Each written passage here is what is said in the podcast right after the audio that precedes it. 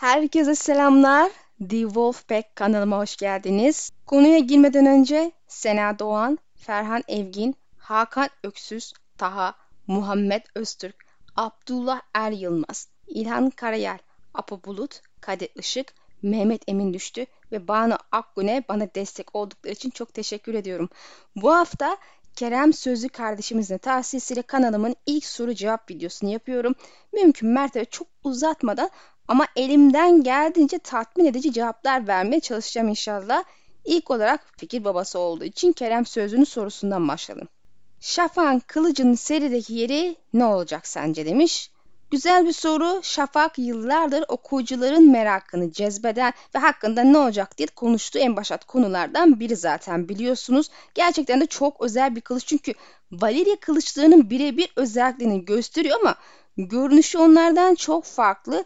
Ejderha çeliklerin siyah kaçan koyu gri renklerinin aksine süt beyazı rengine sahip. Ayrıca Martin'in açıklamasına göre Valeria çeliğinden çok daha güçlü. Kendisi de onca kılıç arasında şafak kullanmak isteyeceğini belirtmiştir. Onu da ek not olarak belirteyim. İsminin şafak olması da ister istemez insanların aklına ışık getiren kılıcını ve şafak savaşını getiriyor. Haliyle Melisandre ve efsanelerin bahsettiği bu kılıç o kılıç mı diye okuyucuları düşündürmüştür yıllardır. Dürüst olmak gerekirse fikir hoşuma gitse de kuramların doğruluğu ile ilgili ciddi şüphelerim var. Çünkü teknik olarak elimizde yeterli kanıtımız yok. Bir tek isimden yola çıkarak ilerlemek bana göre çok da mümkün görünmüyor. Kılıcın geçmişi oldukça dikkat çekici. Gökten düşen bir taşın kalbinden dövülüyor. Bariz ki sihir barındıran bir yapısı var. Belki de kitapta gökyüzüne beliren kırmızı kuyruklu yıldızdır zamanında düşen veya ona denk gelebilecek başka bir tanesi bilmiyoruz ama muhtemelen beyaz bir göktaşı olursa gerek zira renk süt camı renginde. Neticede çeliğin dövüldüğü ana madde rengini de verecektir. Lakin kılıcın tarihi o kadar da ilgi çekici değil. Arthur değine kadar akıda kalıcı bir sahibi veya olaylar örgüsü yok. Doğal olarak geleceğini işaret edebilecek herhangi bir işareti göremedim. Tabi gözümden kaçmış da olabilir. Yine de belki elimizde bir şey olabilir. Martin son sahibin isminden de anlayacağınız gibi aslında kılıcı Kral Arthur ve efsanevi kılıcından esinlenerek tasarladı. Bu sebeple kılıç babadan oğula değil hak eden bir aile üyesine geçiyor. Yani kılıcın kendisi ve manası Dane hanesi için o kadar kıymetli ki sırf baban Lord diye bu kılıca sahip olmanı istemiyorlar. Onu hak etmeni istiyorlar. Arthur efsanesini hatırlayalım. Sıradan bir çocuk olan Arthur bu kılıcı taştan çıkaran tüm Britanya'nın hakim olacak kehaneti üzerine kılıcı 15 yaşında taştan çıkartır ama kendisi sıradan doğumludur ve bu yüzden kral olamayacağı farz edilir ama gerçekte ise babası sandığı öz babası değildir ve onu evlat edinmiştir. Arthur'un babası ülkenin kralı Uther Pendragon'dur. Gizli Prens hikayesinin başrol olarak karşımıza çıkan Arthur ister istemez aynı kadara sahip Jon Snow'u akla getiriyor ve Arthur'un babasının soy isminin Dragon olması akla tabii ki de Rhaegar Targaryen'i getiriyor. Yani son ejderhayı. Belki Martin bu hikayeden yola çıkarak şafak kılıcını bir şekilde Jon'un eline geçmesini istiyor olabilir veya en başta böyle bir şey düşünmüş ama sonra vazgeçmiş de olabilir. Malum bahçıvan yazarlar tohumu eker yeşerir yaşamaz zamana bırakılır. Dane hanesinin Rhaegar ile olan ilişkisi ve Jon'un kimliğini muhtemelen biliyor olması düşünüldüğünde belki de kılıç gerçekten Şafak Savaşı'nda ötekilerin liderini öldürmek için gerekli bir silah ise Jon'a teslim edilebilir. Lakin bir şerh koymam gerekiyor. Jon'un zaten hali hazırda bir sihirli kılıcı var uzun pençe. O da Şafak gibi ötekilerin üstünde etkili. Bu sebeple Martin'in başka bir kılıcı ona vermek isteyeceğinden emin değilim. Çünkü bu kılıç artık Jon ile özleşti. Bir başka kılıçla onu dövüşürken hayal etmek bana zor geliyor. Bu sebeple şafak kılıcının seride çok mühim bir yeri olacağından şüpheliyim. En fazla savaş vakti işte DNR tarafından kullanılabilir ama yanılıyor olmak isterim tabii ki kılıcı John elinde görmek güzel olurdu. Reddit'te kılıçla ilgili güzel bir yorum görmüştüm. Kılıç ya bir Cheo silahı ya da Westeros'un en büyük kırmızı ringa balığı. Sanırsam şafağı özetleyen en güzel cümle bu. İkinci sorumuz Hakan Öksüz'e ait. Daha önce sorup sormadığımı hatırlamıyorum ama Reddit'te okuduğum bir yazı kafamı açtı resmen. Özetle şunu diyor. Ötekiler kitaplarda çok farklı şekilde ele alınacak. Çünkü dizdeki gibi olursa bilinmezlikten gelen korkutucukları tamamen kaybolacak. dizideki gibi ordu halinde hareket etmeleri kitaptaki o ürkütücü duyguyla çelişiyor. Ayrıca böyle davranacaklarına dair bir işaret de yok. Teoriye göre kitapta duvar yıkıldıktan sonra gece vakti krallığın herhangi bir yerinde ortaya çıkacaklar. Zaten kitapta çok yerde onlardan gölgeler olarak bahsediliyor. Gece vakti dışarıda dolaşan kişinin oradan kaybolabileceği ürkütücü bir ortam yaratır bu. Eğer başka bir teori doğru çıkarsa belki de Frey düğününde Lady Stoneheart bir sürü kişiyi öldürecek ölen kişilerin mavi gözlü halde dirilmesi şok edici bir bölüm sonu olurdu. Belki de White'ları duvarın güneyinde ilk kez böyle şok edici bir şekilde göreceğiz. Ötekilerin bu şekilde bir korku unsuru halinde kitaplarda yer alacağını düşünüyor musun? Yoksa senin bu konudaki tahminlerin nelerdir? Bu kuramı daha önce görmemiştim. Gerçekten güzel bir fikir. Aslında üzerinde düşündüğüm bir mesele de değildi. Sanırım ben de suru yıkıp orduyla hareket ederek gelecektir üstünde bir kanaate sahiptim ama eski hikayeleri dinlersek Şafak Savaşı dışında meydan savaşlarının yapıldığına dair net bilgiler elimizde yok. Neticede bir nesil sürmüş ve bu da sürekli vurdulu kırdılı olmuş olamaz yani. Bahsettiğim veya ona benzer bir şekilde olaylar gerçekleşmiş olmalı. Gece nöbetinin kurulma amacı da biraz da bu olması gerekmiyor ki zaten. Yani sürekli ordular geliyor olsaydı 3-5 gözcü kulesi dikip geldiklerini haber verebilirlerdi ama onun yerine set çekilmiş veya belki ilk aşama ilkel bir set çekildi buzdan duvar inşa edilmeden önce ve bunları oraya yerleştirdiler. Hikayelerde gece nöbeti kuruluşu için uzun gecenin sona ermesinden sonra diye belirtiliyor. Bu da ötekiler tekrar geldiğinde diyarı koruma fikriyle uyumlu ama son kahraman hikayesine göre son savaşa katılanlar arasında gece nöbeti de var ki bu da az önce bahsettiğim bilgiyle ters. Uzun lafın kısası bana göre muhtemelen gece nöbetçileri uzun gecede kuruldu ve tam da bu bahsettiğin olaylara karşı bir çeşit avcı savaşçı öncü birlikler olarak hareket ettiler. Neticede bu insanlar gece çöktüğünde nöbete başlayan, geceye karşı diyarın korucusu kalkanı, uyuyanları uyandıran nara, soğuğa karşı ateş, şafağa getiren kılıç. Dizideki gibi hurra diye ordularla gelmelerinden ise parça parça askerlerin göndermeleri ve bahsettiğin şekillerde saldırılar, kaçırmalar ve baskınlar düzenlemeleri kısacası bir çeşit korku unsuru olarak işlenmeleri bence de daha makul ve bence Martin'in tarzıyla da uyumlu olur. Zaten hikayenin daha karanlık bir atmosfere gireceğini biliyoruz. Lakin ikinci kırmızı düğünde öleceklerin canlanacağına ihtimal vermem. Onun için surun yıkılması ve büyük ötekinin etki alanının genişlemesi gerekiyor bana göre. Ben ise kitap sonunda surun yıkılmasını bekliyorum ama daha öncesinde beklemiyorum. Üçüncü soru Muzaffer Taş'tan. Varys Deli Kral zamanda bile ortalığı karıştıran, kralın kulağına fısıldayıp onu paranoyaklaştıran kişiydi. O zamanlar bile bir amacı vardı belli ki. Ama henüz ortada genç Griff yokken amacı neydi? Neden kralı deritmek istedi? Elinde başka bir alternatif mi vardı? Targaryen'in yok olmasını istemediği belli çünkü Rhaegar ölmüştü ve Tywin kralın şehrinin kapısında bekliyordu ama Varys krala kapıyı açma dedi.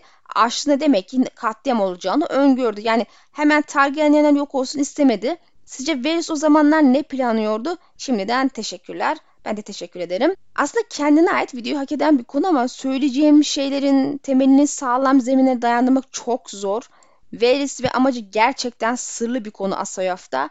Onun kötü adam olduğu ve dediğin gibi Targaryen'i yok etme istediği kuramı uzun süredir yaygın bir mesele. Köken olarak ejderha kanı taşıyor olabileceği ile ilgili kuramlar kadar eski ki bununla ilgili bir videom var. Aslında orada iyi kötü biraz amacı meselesine değinmeye çalışmıştım.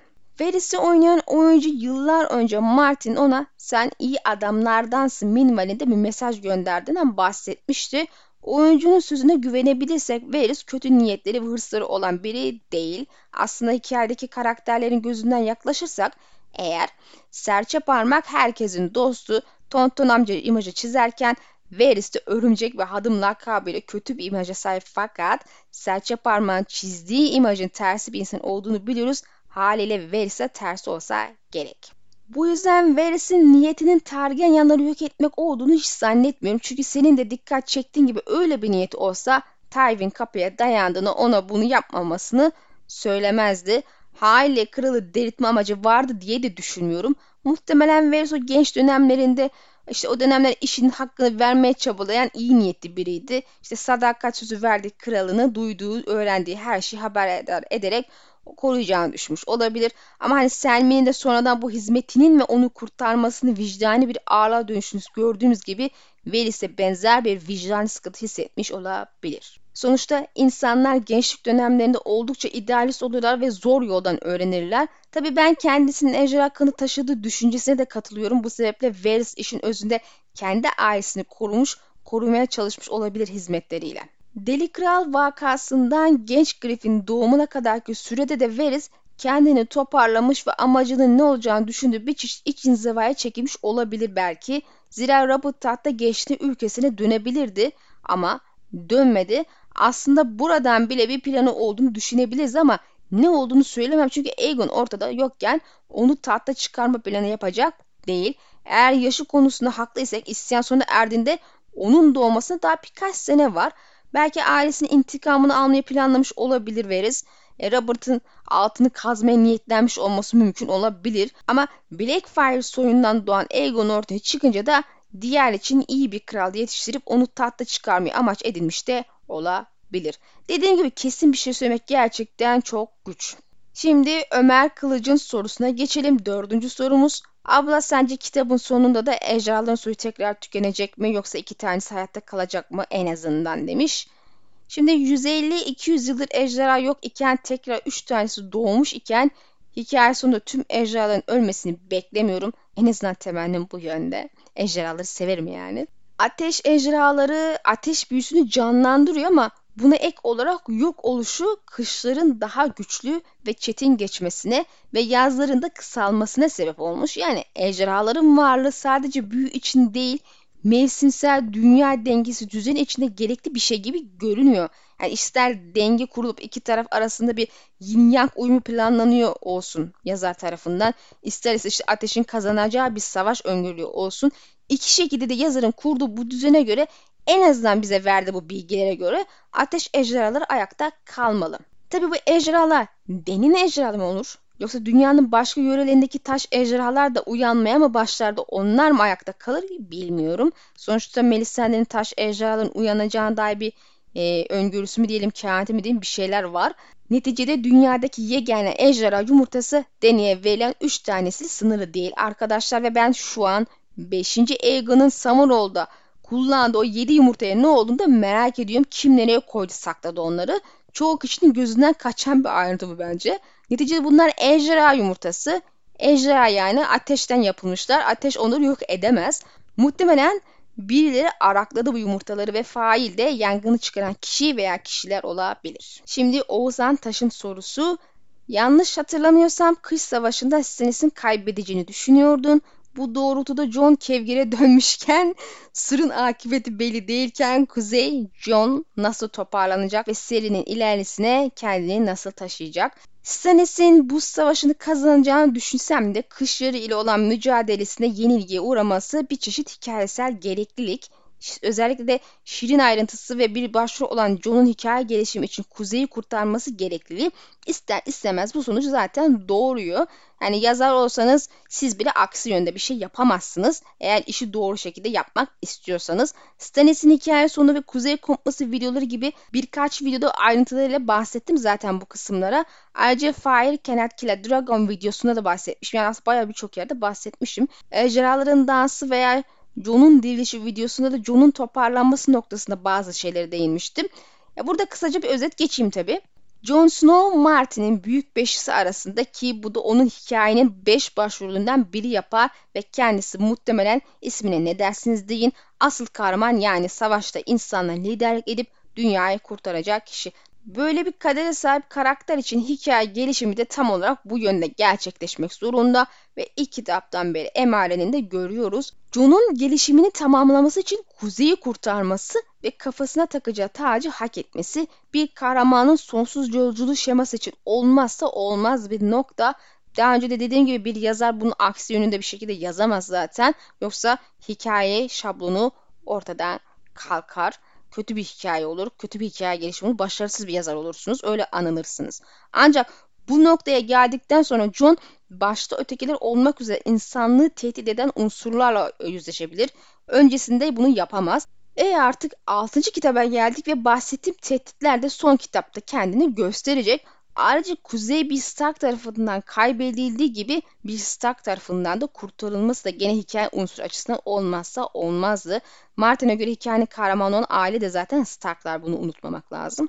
John neticede dirilecek ve artık yeminlerinden azat da olacağı için surda kalması için bir sebep yok.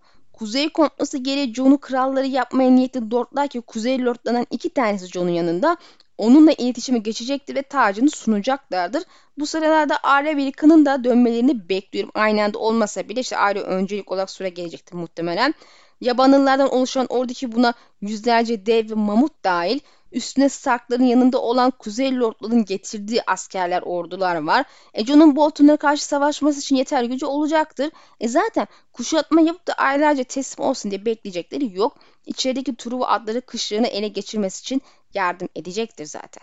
Tahta geçtikten sonra da Stannis'in Bravos Bankası'nın aldığı altın ile alınmasını talep ettiği 20 bin kiralık askerin John'a geçmesini bekliyorum. Hani çok kesin eminim şeklinde değil bu kısım ama yani sonuçta e, ortada bir çev silahı gibi bu ordu var. Neticede Stannis öleceği için bu asker ve altın meselesi havada asılık kalamaz. Şövalyesini gönderdi bunun için. Adam sonuçta gelecek orduyla değil mi? Aşağı ve yarık çenede Theon'un hayatına karşılık Mandarin'in inşa ettiği savaş gemilerine denizci yetiştirerek kaptanlık edebilir. Böyle bir düşüncem vardı hatırlarsınız belki eski videolardan. Onların da kuzeye boşa geldiğini iddia edemeyiz neticede. Özetle Jon'un askeri gücü toparlanması nispeten kolay görünüyor. E tabii ki hani yaşanmış savaşlardan dolayı bir yıpranmışlık olacaktır. E onun için en büyük dert bence kışın gelmesiyle patlak verecek kıtlık. Bu tüm diyar etkileyeceği için kolay kolay yemek bulması e, mümkün olmayabilir. Bu bir sorun olacaktır. Bravos'una alınan borç altınlardan kalanlar ve beyaz liman geliri belki bu amaçla dışarıdan yiyecek getirilmesi için kullanılabilir. Hatta serçe parmağın yiyecek depoladığı ve kıtlık zamanında büyük servet kazanmaya niyetlerine dair düşünceler vardı biliyorsunuzdur belki. Kendisi hem bu amaçla hem de işte kuzey ile ilgili planları için şirin gözükmek adına John'a yardımcı olabilir. E bu da çok kolay olmasa da olabilirli olan bir nokta. Tabi kuzeye dahil savaştan çıkmış tüm bu krallıklar uğraşlara rağmen ne kadar kendilerini toparlayabilirler ve dans ile ötekiler savaşında ne olur bir parça muamma. Aslında dansın da varlığı ötekilerle olan savaşın bir çeşit barış ile sona ermesi fikrini bende güçlendiriyor. Çünkü zaten beş kralın savaşı milleti vurdu geçirdi. Bir de ikinci dans ile kalan güçleri kırıp geçirecektir. Böyle bir diyarın ötekilere karşı savaşıp muzaffer olması pek olası gelmiyor yani. Hele ki ölen her cesedin onlara karşı kullanıldığı için karşıda askerin bitmediği gibi sürekli büyümesi gibi bir sorun olduğu da göz önüne tutulduğunda ama tabii bu da başka bir konu. Şimdi Brandon Blackfish'in sorusu. Sence bu evrendeki en önemli olay yeni uzun gece mi? Bir de Martin sence bilge bir adam mı? Martin kitaplar gibi evrenin hikayesini de tamamlamadı bu yüzden hani olan biten tüm önemli olayları bilemediğimiz için yahut ayrıntısını bilemediğimiz için kıyaslama yapmak fazla sağlıklı olmasa da hem geçmişteki hem de şu an olan uzun gece bana göre bu evrendeki en önemli olay. Aslında daha uygun ifade etmek gerekirse buz ve ateş arasında gerçekleşen savaş en önemli olay. Çünkü her şeyden evvel hikayenin ismini oluşturuyor ve evrenin mevsimsel dengesini bozduğu gibi tüm insanlığı yok etme tehlikesi barındırıyor. Yani bir çeşit Hristiyan vari veya Ragnarok vari kıyamet olduğunu düşünürsek bundan daha önemli bir olay olabileceğini düşünemiyorum. Martin sorusuna gelirsek e, kendisinin çok zeki biri olduğunu düşünsem de hani bilgi olduğu kanaatinde değilim. Bence öyle yaş aldın diye elde edebileceğim bir seviye değil ve safi zekaya bağlı da değil. Yani bilgilik bilmiyorum öyle çok farklı bir seviye bence ya. ve herkese nasip olacak bir şey değil gibi geliyor. Şimdi Seyit Ahmet ile devam edeceğiz. Onun birkaç sorusu var. İlk sorusu. Stannis bu savaşını kazandıktan sonra Winterfell'i alırsa Jon'un hikayesi çok boş kalmaz mı? Oğuzhan Taş'ın sorusuyla bağlantılı bir soru. Evet oldukça boş olur. Daha önce de söylediğim gibi bir kahramanın sonsuz yolculuğu şemasına göre Jon'un kaderiyle yüzleşmesinden önce bazı sınavlardan geçmesi ve gelişimini tamamlaması gerekiyor. Kuzeyi ve kuşlarını bizzat kurtarması da bu gelişiminin onun hikayesindeki nihai noktası. Bu olmadan karakter gelişimi tamamlanamaz ve John kaderini gerçekleştirmek için gereken donanım ve konuma sahip olamaz. Stannis'in sevilen bir karakterini anlıyorum arkadaşlar ama başrol değil yani. Ned ve Rob gibi karakterlerin sonu bile ortada iken Stannis'in başarılı olacağını hatta tahta geçeceğini düşünmek bence temelinden öteye gitmiyor. Bu sebeple Stannis'e çok fazla umut bağlanmamasını tavsiye ederim. Karakteri olduğu gibi sevin işte. Amacına ulaşmadan ölmesi hatta kötü bir şey yapacak olmaması Stannis'in karakter olarak değerinden bir şey bana göre götürmüyor yani. İkinci sorusu Kuzey'in yukarıdan Essos ile birleşme teorisi hakkında ne düşünüyorsun? Şimdi coğrafya ve jeoloji gibi konularda bilgili olduğum iddia edemem ama uzun gece zamanında bundan en çok etkilenen yerin konumu dolayısıyla Westeros olduğunu biliyoruz. Çünkü o kadar kuzeye uzanan tek kara kütlesi orada. Kuzeye bir şekilde Essos ile karasal bir şekilde bağlanmış olsaydı Essos'un da bazı bölgeleri bu birleşme noktasının olduğu yer Westeros gibi etkilenmiş olmaz mıydı diye düşünüyorum. Çünkü Essos Westeros kadar etkilenmedi uzun geceden. Ötekilerin suru geçmeye çabalamak yerine basitçe bu kuzeydeki kara noktasından Essos'a ulaşıp Essos'u kırıp geçirmesi gerekir kanımca. Lakin Essos neredeyse kış mevsimini hiç yaşamayan insanların kar görmediği hep yaz olan topraklar. İşte bir tek titreyen deniz civarı soğuk kar falan görüyorsa görüyor. Bu sebeple çok sıcak baktığımı söyleyemem. Bence öyle bir karasal bağlantı yok. Ama Kuzey Denizi'ndeki buz dağlarından Essos'a çıkan bir geçit olabilecek fikriyle sıcak bakıyorum. Ateş ve Kan kitabında da zaten bu noktaya değinilmişti. Ama tabi sadece bir efsane arayanlar daha bulamadı. E, Martin'in söyleşini senin için tekrar bir kurcaladım ve So Speak Martin arşivlerine göre Martin bu kuramı zaten yalanlamış. Yani hayır gerçekten de bağlanmıyor. Duvar yıkılacaksa nasıl yıkılacağını düşünüyorsun? Kış borusu ve diğer boruların hikayedeki işlevlerinden biri bu mu yoksa başka ne gibi işlevleri var? Kraken borusunun varlığı konuşuluyor işte onları çağırıyormuş. Belki kan savaşında görebiliriz. Ejra borusunu gördük. Onları kendine bağlamak için kullanılıyormuş valiler tarafından. Ben bu görüşü olmasam da minik de olsa bir ihtimal olduğunu reddetmeden Euro'nun bunu kullanarak bir ejderhayı kendini bağlama girişimini görebiliriz veya boru tamamen başka şekilde etki gösterebilir de kesin konuşmak güç. Surun kış borusu tarafından yıkılacağını düşünüyorum. Hatta serideki en önemli yegane boru zaten bana göre bu. Bu kadar bahsi geçen hatta sağda solda görülen bahsedilen sihirli boruları Cheer silahı olarak görmek bence makul bir çıkarım. Sur yıkılmadan ötekiler gelemez. E, burayı yıkmak da öyle basit bir iş olamaz. Öyle olsaydı çoktan yaparlardı. Muhtemelen Mance Raider gibi ötekiler de devamlı olarak bu boruyu arıyorlardı ama boruyu iki tarafta bulamamış gibi gözüküyor. Fakat biri buldu ve şu an bence Sam'in yanında. Lakin garip bir şekilde John boruyu üfürdüğünde çalışmadı. Yani yıkılan bir sürü göremedik. Hatta ses bile çıkmadı. Çatlak olduğu için kırık olduğu düşünüldü. Bu yüzden çalışmadığı düşünüldü. Belki Sam'in borusu kırmızı ringadır ve boru hala bulunamamışlar ama yazar üstünde çok da durma gereği durmadan yani bize varlığını unutturmaya çabalıyormuş gibi üstüne odaklanmadan hala hikayede var olduğunu anlatarak Sam ile seyahat ettiğini söylüyorsa yama olduğunu da düşünmüyorum Boru'nun. Peki Boru neden ötmedi? Gerçekten kırık olduğu için mi? Olabilir. Örneğin Gende Demici biz onun sürekli ulaşıp ışık getirine döveceğini falan düşündük ama aslında bu Boru'yu tamir edebilir belki veya benim yıllar önce eski forumda yazdığım gibi Boru herhangi bir kişi tarafından değil de belirli bir kişi tarafından kullanılmak için tasarlanmış olabilir mi? Boruya Joramo'nun borusu da deniyor. Onu kullanıp topraktan devleri uyandırdığı efsanesi var. E, bu hikaye bakarsak kırık olduğu için önemlisi daha mantıklı gibi ama bu boru suru yakıyor ise yabanıl kral kullandığında sur çoktan yıkılmalıydı. Ayrıca devler bu adamın önce de vardı. Hem onun döneminde gecenin kralı da surda nöbette vardı. En son gördüğüme göre sur hala ayakta duruyor. Yani boru belki bir şekilde eline geçmiştir ama kullanabildiğini pek zannetmiyorum. Boru hakkında söylenen doğru ise Sur'u inşa edenler onu yıkması için bir de boru mu yapmış diye düşünmüştüm. Yani bu kişi Mimar Brandon ve ormanın çocukları oluyor tabii ki. Peki sebep? Bence bu sorunun cevabı ilk uzun gecede olanlar ve belki de öncesinde olanlar için bir aydınlatıcı olabilir. Stark tehdidi ve kırmızı kuyruklu yıldız ve ulu kurtlar isimli videolarımı izlediysen Stark'ların buz temsilcisi olarak hikayede yer aldığını yaklaşan uzun gecenin kurtların zamanını başlatacağını anlattım ve bilirsin kış geliyor bir uyarıdan ziyade bir tehdit cümlesi olabilir diye düşünüyorum. Eğer düşüncelerinde haklıysam bir sebeple Brandon tarafından inşa edilen sur daha sonra yine bir başka sebeple zamanı geldiğinde yıkılması istendi. Bu durumda bunun bir Stark tarafından yapılması daha anlamlı. Tabii John Menez de olsa bir Stark ama neticede Menez. Her ne kadar kan onda çok baskın görünüyor olsa da belki bu melezliği yüzünden hani boru ötmemiştir. Belki tam safkan bir Stark falan gerekiyordur. Gerçi zannetmiyorum. Ee, bu durumda herhangi bir Stark içinde olmayabilir bu boru. Ben belki bir ihtimal Arya'nın buz tarafının şampiyonu olabileceğini düşünüyorum. Onun kuzey ile olan bağlantısının güçlülüğü hatta fısıltıların onunla konuşması gibi şeyler düşünüldüğünde boru Arya'nın kullanılmasıyla çalışabilir. Unutmamak gerek ki Arya Norse mitlerindeki Valkyrie gibi hareket etmekte ve ölüm ile ciddi bir bağlantıya sahip. E böyle birinin suru yıkacağı kişi olması beni şaşırtmazdı. Özellikle buzun intikamı temsil ettiğini ve Arya'nın da seride ölümle eşdeğer intikam arzusu öne çıktığını düşünürsek bence olay daha bir pekişiyor kafada. E şöyle de bakın olaya. Sam şu an Hisar'da ve Jackson da orada. Arya'nın kankası hani.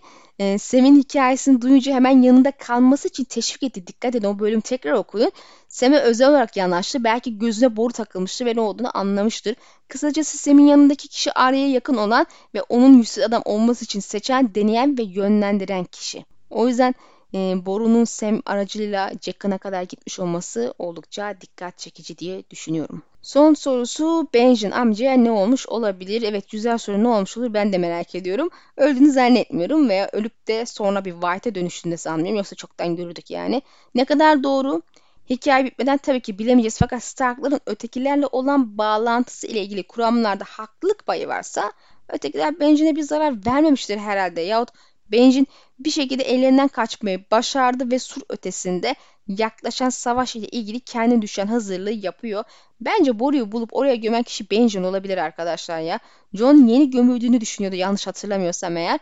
Bu durumda arzu ettiği an dönebilecek iken hatta nöbetin yakınına kadar gelmişken kendini göstermemeyi seçmiş.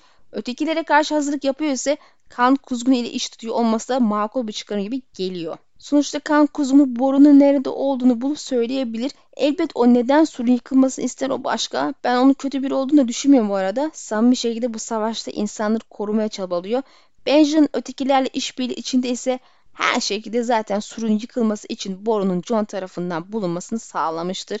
Yani Stark'ların eline geçmesini istemiştir. Özetle kendisi hala bence hayatta ve son iki kitapta bir yerde illa ortaya çıkacaktır. Şimdi Alanis'in sorularına geçiyoruz. İlk sorusu ben bir şey fark ettim belki biraz zorlama olacak ama ayrıntı en baştan beri yüzsüz adamlar ile olan bağını düşünce o kadar da yanlış gelmiyor. Seride herhangi bir karakter Arya'nın fiziksel görünüş hakkında düşüncesini dile getirirken ya çok çirkin olduğunu söylüyor ya da tam, tam tersi çok güzel olduğunu söylüyor.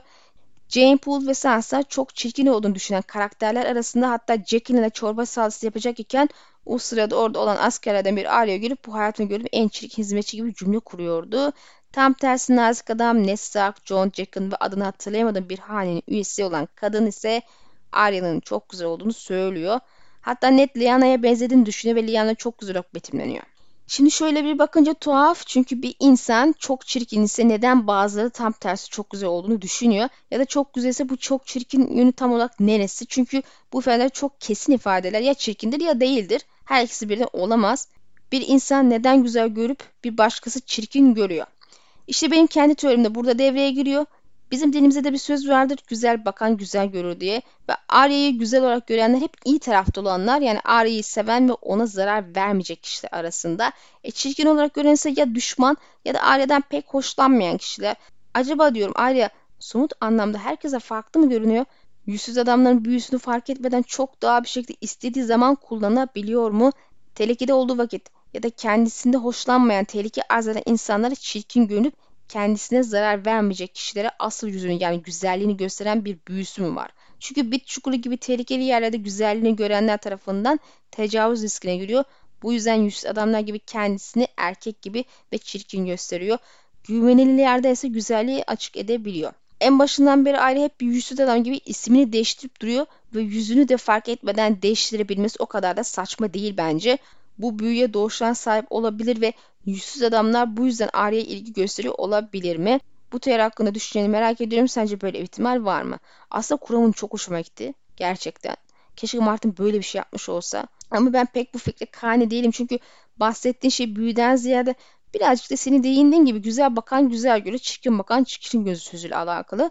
Yani her insanın güzel algısında farklı olduğunu unutmamak gerekir. Yani bazı ülkelerde şişman olmak veya bir dönem işte minik ayaklı olmak güzel gelirken bir diğerinde sıska ve soluk tenli olmak çok güzel bir alamettir. Arında durumu bir parça bu şekilde aslında. Yani Westeros'a kadın dediğin saçlarını tarayan, güzel elbiseler giyen, kokular sünüp tatlı tatlı konuşan kişilerde böyle yerini falan bilecek yani bunlar. Bu insanlar güzel oluyor. Yani annesi bile saçlarını tarayıp elbise giyerse Arya'nın Sansa gibi güzel olacağını söylüyor. Bu sebeple Sansa ve Jaine'in Arya olan bu tavrı e, bu şekilde bu minvalde değerlendirilmeli. E, John ve Ned ise belki dış görünüşü çok önem veren insanlar değil. Onların güzellik algısı daha farklı.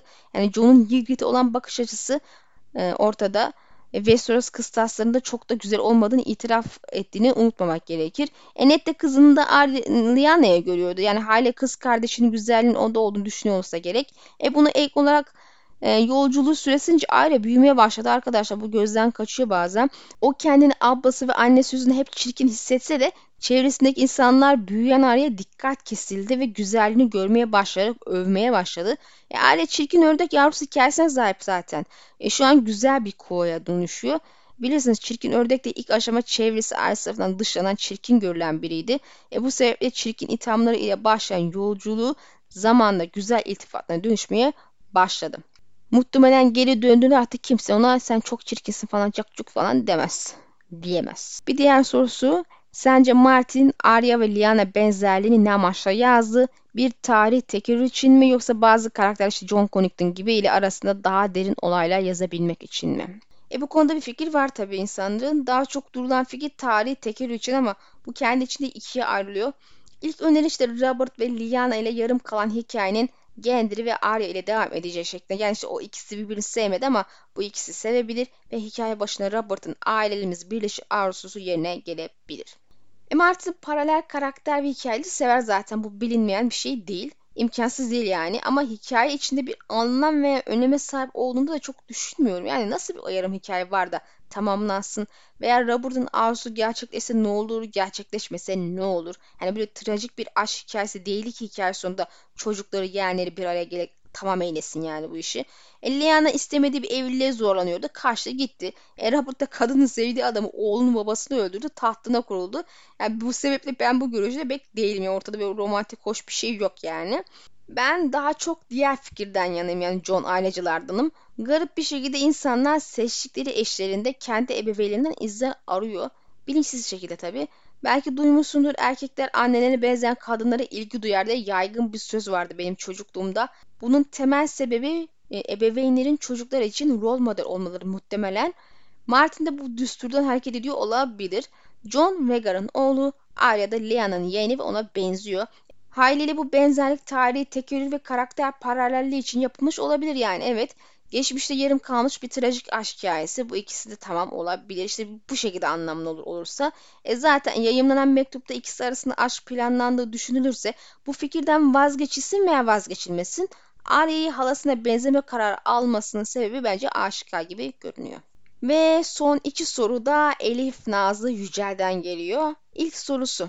Serçe Parmak bir bölümde Sansa'ya 3 kraliçe olacağından bahsediyor. Sence bu 3 kraliçeden bahsederken Serçe Parmak kimleri kastediyor? Sana şu kraliçenin savaşı muhabbetinden bahsediyorsun.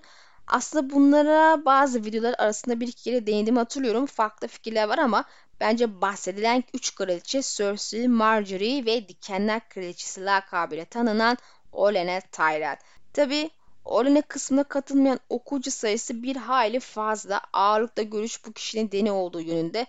Sanırsam yanlış hatırlamıyorsam Ariane işte ileride Aegon'u evlendi diğer kraliçe olur şeklinde düşünenler de vardı galiba. Dediğim gibi çok emin değilim de öyle bir şey hatırlar gibiyim. Ama gerçekçi olursak Serçe Parmak'ın dini ve tabii ki de e, Ariane'yi vesaire bilmesi pek olası değil. Ha bir de sanırsam Sansa olabilir diyenler de vardı ama Sansa ne ara kimle evleniyor da e, kraliçe oluyor. Yani hani Aegon'la evleneceğini farz etsek bile yani bunu olduğunu farz etsek, olabileceğini farz etsek bile e, serçe parmak bunu serçe parmak Aegon'u da bilip de bunu öngöremez ki yani. Her halükarda onun gözünde o an kraliçe olan ya da kraliçe namlı bir kişi olması lazım. Bu da en iyisi Olena zaten. Dikenler kraliçesi deniyor kadına. Hadi Deni diyesek, ya Deni'yi bilmesine de pek olasılık yok. Tamam adını duydu ve ejder söylentilerini duymuştur ama onun ne zaman geleceği gibi bilgilere vakıf olması imkansız. E, serçe parmağın olayı kral topraklarındaki tat savaşı ve zaten Sansa'ya anlattığına bakacak olursak genel olarak yani e, bizim şu an Cersei ve Marjorie'nin yanına e, Tom'un ve fazlası için mücadele eden bir kraliçe ihtiyacımız var. O da işte Joffrey'i öldürerek denkleme giren Olenna Tyrell'den başkası bence olamaz. Son sorusu merhaba bir şey sorabilir miyim? Cersei'nin kefaret yürüyüşü yaptığı mesafe yani Baelor Septi'nden Kızılıkale'ye kadar yaklaşık kaç kilometre? Yani Cersei'nin yürüyüşü kaç, yaklaşık kaç dakika sürdü merak ediyordum. Bir de Tywin'in yaktığı nehir toprakları yani Taşlı Sep'ten Kızılçatal'a kadar yaklaşık kaç kilometre? Çok geniş bir coğrafya mı? Ya maalesef bu tür hesaplamalarda çok kötü. Bu yüzden çok da yardımcı olamayacağım. Nehir topraklarındaki taşlı sep batı diyara yakın yani bölgenin güneyinde yeşil çatal ise işte tersine kuzeye yakın sayılır. E bu sebeple aralarındaki mesafe 600 kilometre ve daha fazlası olması gerekir. Öyle 3-4 günde yürüyerek gidecek bir mesafe değil yani ama atlarla tabii ki de daha kısa sürede gidilir. Fakat 8 saatten fazla at sürülemeyeceğini ve saat başı en fazla 4 kilometre yol alabileceğini hesap etmen gerekiyor. E bazı yerlerin birbirine mesafesi olduğu liste var elimde. Video altına bırakacağım. Oradan inceleyebilir ve fikir sahibi olabilirsin. Son sorumuzla beraber videomuz da burada sona erdi arkadaşlar.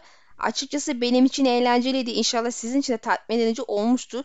Gelen sorular bence çok güzeldi. Ara ara böyle videoları yapmak isterim. Belki video altına sorulan soruları daha sonra video yapmak için kaydedelim. O yüzden bol bol soru yollayabilirsiniz. Öyle onun için ayrı bir başlık açmamı beklemeyin yani. Bir sonraki videoda görüşmek dileğiyle. Allah'a emanet olun.